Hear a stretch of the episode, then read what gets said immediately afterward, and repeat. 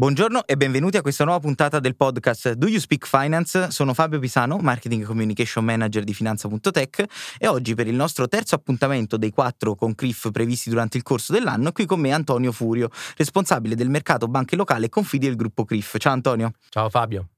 Allora, con Antonio oggi vogliamo fare quattro chiacchiere su un tema sempre più rilevante con due risvolti. Il primo è quello relativo alle tematiche ESG, che, come ormai saprete, sono tre parametri di attenzione per l'impresa contemporanea.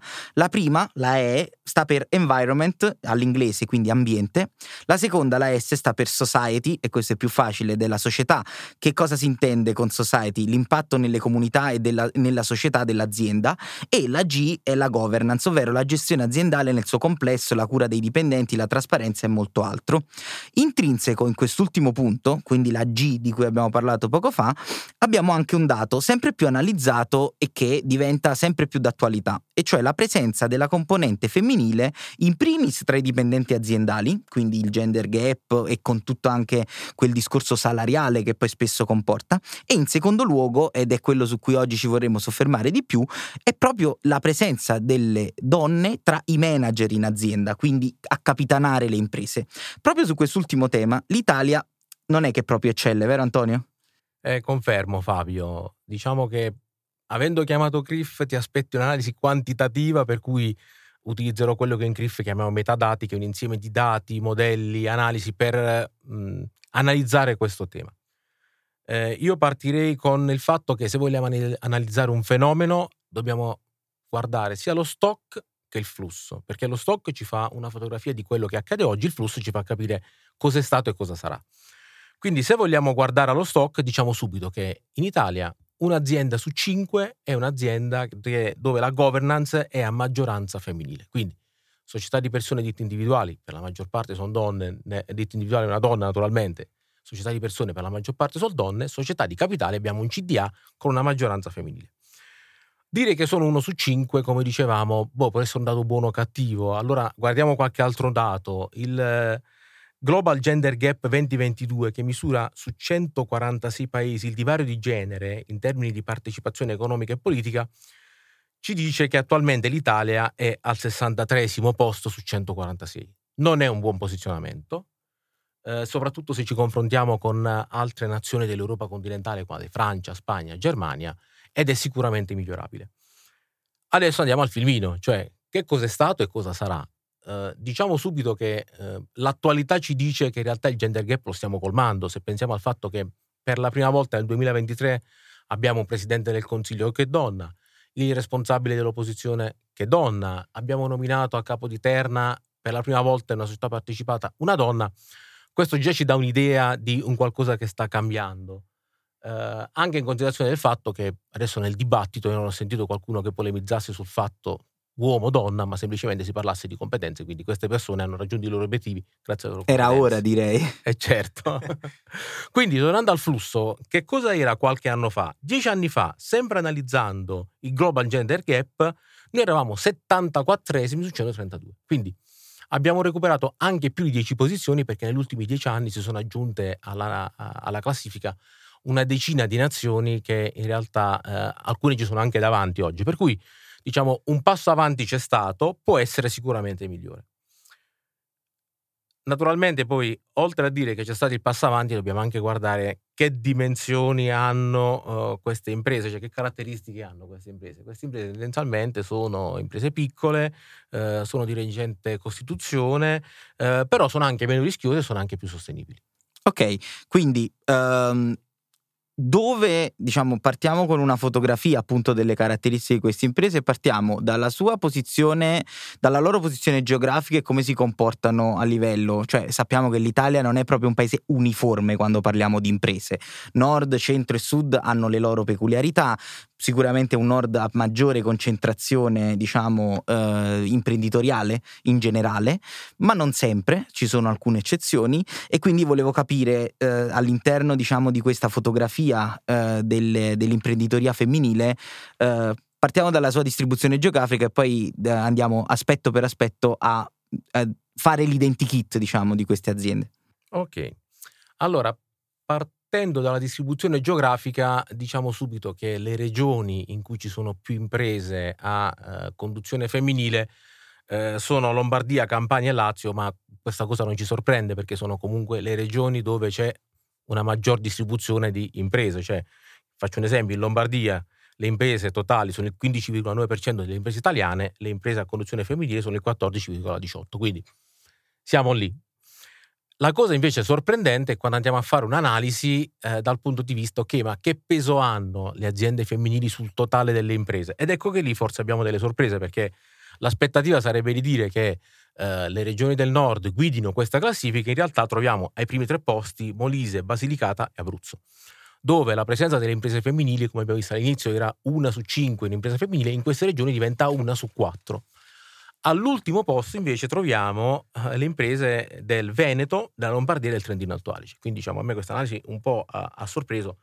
Forse una motivazione può essere che, visto che le imprese femminili tendenzialmente sono più piccole, in queste ultime tre regioni che abbiamo citato le imprese sono dimensionalmente più grandi, quindi ci può essere che si abbia una distribuzione diversa. Ok, questo è sicuramente ecco, un dato che mi sorprende ed è in controtendenza, credo che nessuno abbia, eh, abbia, avuto la più pallida idea che questo sia una realtà del nostro paese che in realtà mm, diciamo, mi rende anche un po' orgoglioso, vero? La dimensione poi conta e anzi proprio su questo vorrei chiederti, eh, no, tu dicevi sono di piccole dimensioni, di recente costituzione, bene, entriamo un po' più nel dettaglio, quali sono le caratteristiche delle imprese gestite dalle donne? Allora, parlando delle caratteristiche, partiamo con eh, la parte dimensionale, che è un primo elemento che si va a guardare quando si analizza un'impresa. Eh, nell'analisi dimensionale ci sono sostanzialmente tre fattori che si guardano: la dimensione e, si misura con il numero di dipendenti. Ecco, in questo caso qui il 93% delle imprese a eh, conduzione femminile ha meno di 5 dipendenti. È naturalmente un dato al di sotto della media nazionale. L'altro dato che si va a guardare è, è quello del fatturato e, e anche qui eh, imprese di piccole dimensioni non possiamo aspettarci che producono grandi fatturati. Eh, il 97% di queste imprese non supera il milione di fatturato e come detto anche prima, anche questo è un dato al di sotto della media nazionale. Eh, però come all'inizio abbiamo visto che è importante lo stock, è importante il filmino, cioè è importante la fotografia, ma eh, è ancora più importante il filmino, eh, c'è un motivo per cui queste imprese sono di piccole dimensioni e dipende anche da quando sono state costituite. Eh, la maggior parte delle imprese a conduzione femminile, il 54%, ha meno di 15 anni di, di vita. Aver meno di 15 anni di vita significa che non si è avuto ancora il tempo magari di sviluppare le caratteristiche che ti permettono di crescere e di aumentare dimensionalmente. Quindi eh, diciamo che se la fotografia ci dice che sono imprese piccole eh, con poco fatturato, pochi dipendenti, il filmino ci racconta che sono imprese che stanno crescendo e probabilmente nel futuro questo aspetto dimensionale verrà colmato. Beh, tutto molto chiaro, grazie, anzi ottime notizie in quanto uh, no, non vedo l'ora di rivoluzionare un po' magari queste logiche manageriali come capitane d'impresa delle donne che ci traguardino verso magari degli altri obiettivi che più avanti magari uh, andremo a leggere. Uh, ovviamente sono vero che non mi occupo in prima persona di finanza, però ormai essendo da tre anni a capo del marketing e della comunicazione di una fintech, eh, ne parlo spesso di finanza e me ne interesso sicuramente di più. Eh, quindi mi sorge spontaneo chiederti un ulteriore approfondimento, cioè quando parliamo di situazione economica finanziaria, queste imprese a governo femminile come si collocano rispetto alla media nazionale e se hanno qualche peculiarità ulteriore. Allora, ci sono delle peculiarità, anzi, eh, le imprese a conduzione femminile ci insegnano più di altre che si può essere attenti alla solidità commerciale e finanziaria. Infatti, se andiamo a guardare la distribuzione del rischio di queste imprese, vediamo che sono meno rischiose rispetto alla media italiana. Eh, basti pensare che più della metà presenta un rischio di fallimento minimo o inferiore alla media. Un dato interessante è che supera di 4 punti percentuali quello che è la totalità delle imprese nazionali. Quindi abbiamo un 48% di aziende con un rischio inferiore alla media. Io ti chiedo scusa se sparo tanti numeri, però una, diciamo, essendo un'analisi fondata eh, sui numeri e quantitativa mi porta a citarne tanti. No, no, ma fai benissimo e credo sia anche interesse dei nostri ascoltatori poi avere della sostanza dietro alle... non è solo un discorso di opinione. Ora te ne chiedo una allora. Potresti dire alla luce di questi numeri che probabilmente il capo d'azienda donna è meno predisposto al rischio e quindi anche per questo modo cresce più lentamente, in modo più organico, anziché magari assumersi dei rischi che magari un uomo avrebbe fatto in stessa situazione, che high risk, high reward, insomma, citando all'inglese? Allora, uh, sì, potrebbe essere. È una, una... tua opinione, eh? senza sì, il dato una... stavolta. Allora, senza un dato, potrebbe essere uh, una spiegazione, però mh, lato mio penso che uh, proprio guardando a, all'indole femminile c'è un tema di cura, di attenzione che fa sì che probabilmente queste imprese siano condotte in maniera più attenta rispetto a, alla media delle imprese italiane. Tant'è vero che volendo dare un'occhiata a quello che è il tema della sostenibilità, che poi è cui, il punto da cui siamo partiti, eh, in effetti queste aziende sono anche molto più attente all'ambiente rispetto a quello che lo sono altre aziende. Quindi ricapitolando, sono più giovani, crescono, sono più attente all'ambiente, diciamo abbiamo un futuro roseo in tutti i sensi davanti a noi, eh, scusatemi la pessima battuta, però una, una cosa che quindi eh, volevo, volevo, parlare anche rispetto a quello che hai detto prima, eh, beh, è un'ottima notizia, no? In qualche modo, soprattutto per potenziali investitori, eh, anziché la gestione di un buon padre di famiglia, forse andre- dovremmo andare a cercare la gestione di una buona madre di famiglia nelle nostre imprese e per gli investitori l'impresa femminile è quasi più interessante rispetto a quella a conduzione maschile. Se andiamo a parlare di propensione al rischio, no, alla fine l'investitore in azienda, parlo di banche, parlo di altre istituzioni finanziarie, potrebbe avere questa natura, eh, potrebbe avere questo interesse, chiedo scusa. Ma quindi, eh, dimensioni ESG, l'hai iniziato a citare, ne avevamo parlato all'inizio, eh, abbiamo detto che è un po' più pronunciata no? nelle imprese femminili rispetto a quelle maschili. Uh, parlami di più di questa cosa. In che modo, con che peculiarità anche in questo caso e all'interno di che panorama produttivo stiamo parlando?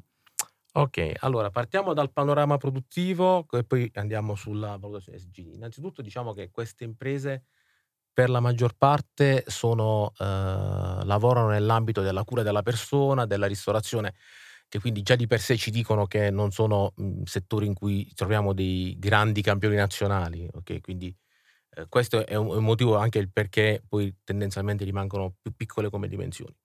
Eh, noi per andare a capire quindi quel discorso che ho fatto prima sul fatto che le, aziende femminili hanno una miglior performance nell'ambito della eh, gestione dell'SG, lo abbiamo fatto combinando eh, quei famosi metadati che parlavamo prima eh, e soprattutto un questionario che noi proponiamo alle imprese che si chiama Synesg dove le aziende dichiarano come si comportano nell'ambito nei confronti dei parametri ESG. Ecco, questo studio ci ha dimostrato che le imprese femminili hanno un grado di sostenibilità che è dell'8% superiore rispetto a quello de- delle imprese maschili. Quindi qui se guardiamo la E, la S e la G. Se invece ci focalizziamo proprio sulla parte E, quindi l'attenzione ai temi ambientali, scopriamo che il gap è ancora maggiore perché le imprese femminili sono superiori alle imprese maschili addirittura del 10%. Ok, quindi scusami, sostenibilità a tutto tondo, sui tre parametri ESG, le eh, imprese a conduzioni femminili migliore delle imprese maschili di 8 punti, mentre se ci focalizziamo solo sulla sostenibilità ambientale, quindi tutto ciò che riguarda l'ambiente, il 10. Giusto, confermi, ho capito okay, bene. Okay. Ok, uh, Antonio, hai parlato di un questionario, no? Di questo SINESG che è un po' uno scioglilingua, quindi farò lo spelling per chi ci ascolta in modo tale che se volete approfondire poi troverete anche dei link, ma è S-Y-N-E-S-G-Y, SINESG. Uh, che cos'è? A cosa serve? E visto che non abbiamo ancora molto tempo, in modo stringato, dove lo possono trovare e cosa ne possono fare?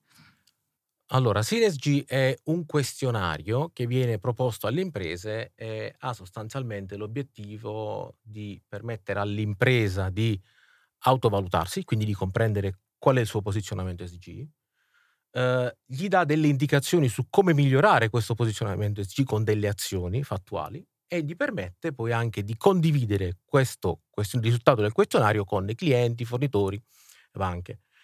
Eh, come è stato costruito? Perché poi eh, è importante capire anche da dove parte questa cosa qui. Diciamo che CRIF eh, nell'ambito del, dell'ambiente ci lavora da diversi anni, tant'è vero che noi siamo partner dell'Unione Europea sul tavolo Transparency, lo guidiamo, ed è il tavolo che sta definendo quali sono i parametri per indicare, per indicare un'azienda come fa ad essere ESG compliant.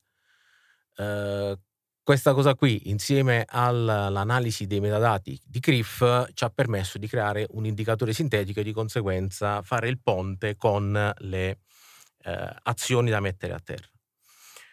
Eh, noi questo tipo di, eh, di, analisi, sostanzialmente analizzando questo portafoglio, eh, portafoglio imprese italiane con Sinegi, ci siamo resi conto che alla fine il 44% delle aziende ha un livello che eh, è inferiore rispetto alla media. Questo significa poi che comunque queste aziende dovranno fare molti investimenti anche per adeguarsi a quelli che sono i parametri minimi richiesti da, da, da una valutazione ESG. Quindi mh, alla fine noi che cosa abbiamo deciso di fare come CRIF? Questo, questo, questo questionario lo si trova gratuitamente sul sito www.sinesg.com e l'abbiamo messo a disposizione delle imprese italiane in forma gratuita, per cui eh, un'impresa che volesse autovalutarsi può andare lì, compile il questionario, ottiene la valutazione, ottiene un bolino da mettere sul sito e questo vuole essere anche un po' il nostro contributo per permettere eh, al sistema di, di, migliorarsi. Ok, quindi la piattaforma è fruibile gratuitamente uh, per sempre o avrà un limite temporale questa cosa? Allora, diciamo che noi come CRIF regaliamo il primo anno, la prima valutazione. Okay. Dopodiché un'impresa può scegliere se andare avanti con eh, l'utilizzo pagando un piccolo canone, okay. piuttosto che fermarsi alla, alla, prima valutazione. Vabbè, noi comunque facciamo un invito a tutti gli imprenditori in ascolto e a tutte le imprese di autovalutarsi, innanzitutto perché questo è un tema che eh, poi riguarda anche noi di Finanza.tech Uh, chiaramente noi siamo un, ponte no? tra investitori e imprese. Uh, gli investitori sono sempre più attenti a questi aspetti e le imprese invece un po' sono, uh, lo vedono quasi a svolte come una perdita di tempo, il che è un peccato perché la comunicazione finanziaria anche di aspetti non prettamente economico-finanziari ma con comunicazione finanziaria intendo proprio verso gli investitori, delle loro eh, attenzioni verso questi tre aspetti può cambiare radicalmente l'idea che un investitore fa dell'impresa, ha dell'impresa e quindi come esso la valuta. Parlavi della riduzione del rischio in base a se un'azienda è più o meno rispettosa di questi parametri. È un dato reale, molto vero, no? Quindi è molto, è da prendere molto seriamente in considerazione. L'invito è quello di autovalutarsi, analizzare questi risultati in modo molto, molto eh, serio e coerente. Oltretutto, siamo in, anche in un periodo storico in cui lo Stato e l'Europa sta incentivando investimenti in queste direzioni, grazie al PNRR, ma non solo, insomma anche con i fondi nazionali. Quindi eh, l'invito è davvero di autovalutarsi, capire quali potrebbero essere i miglioramenti, progettare e investire all'interno della propria azienda per ottenere dei miglioramenti sostanziali che va a beneficio di tutti perché se pensiamo che le imprese siano più attente all'ambiente, poi alla fine ci guadagniamo noi in termini di aria che respiriamo, in termini di vivibilità delle periferie e così via. Quindi eh, l'invito è davvero di utilizzare la piattaforma, anzi ringraziamo Criff per averla messa a disposizione ed è quella di comunicare questi parametri ESG eh, ai tutti i propri interlocutori, i propri partner. Um, immagino che anche un discorso di filiera, no? sempre più aziende grandi che hanno molto indotto richiedono queste valutazioni.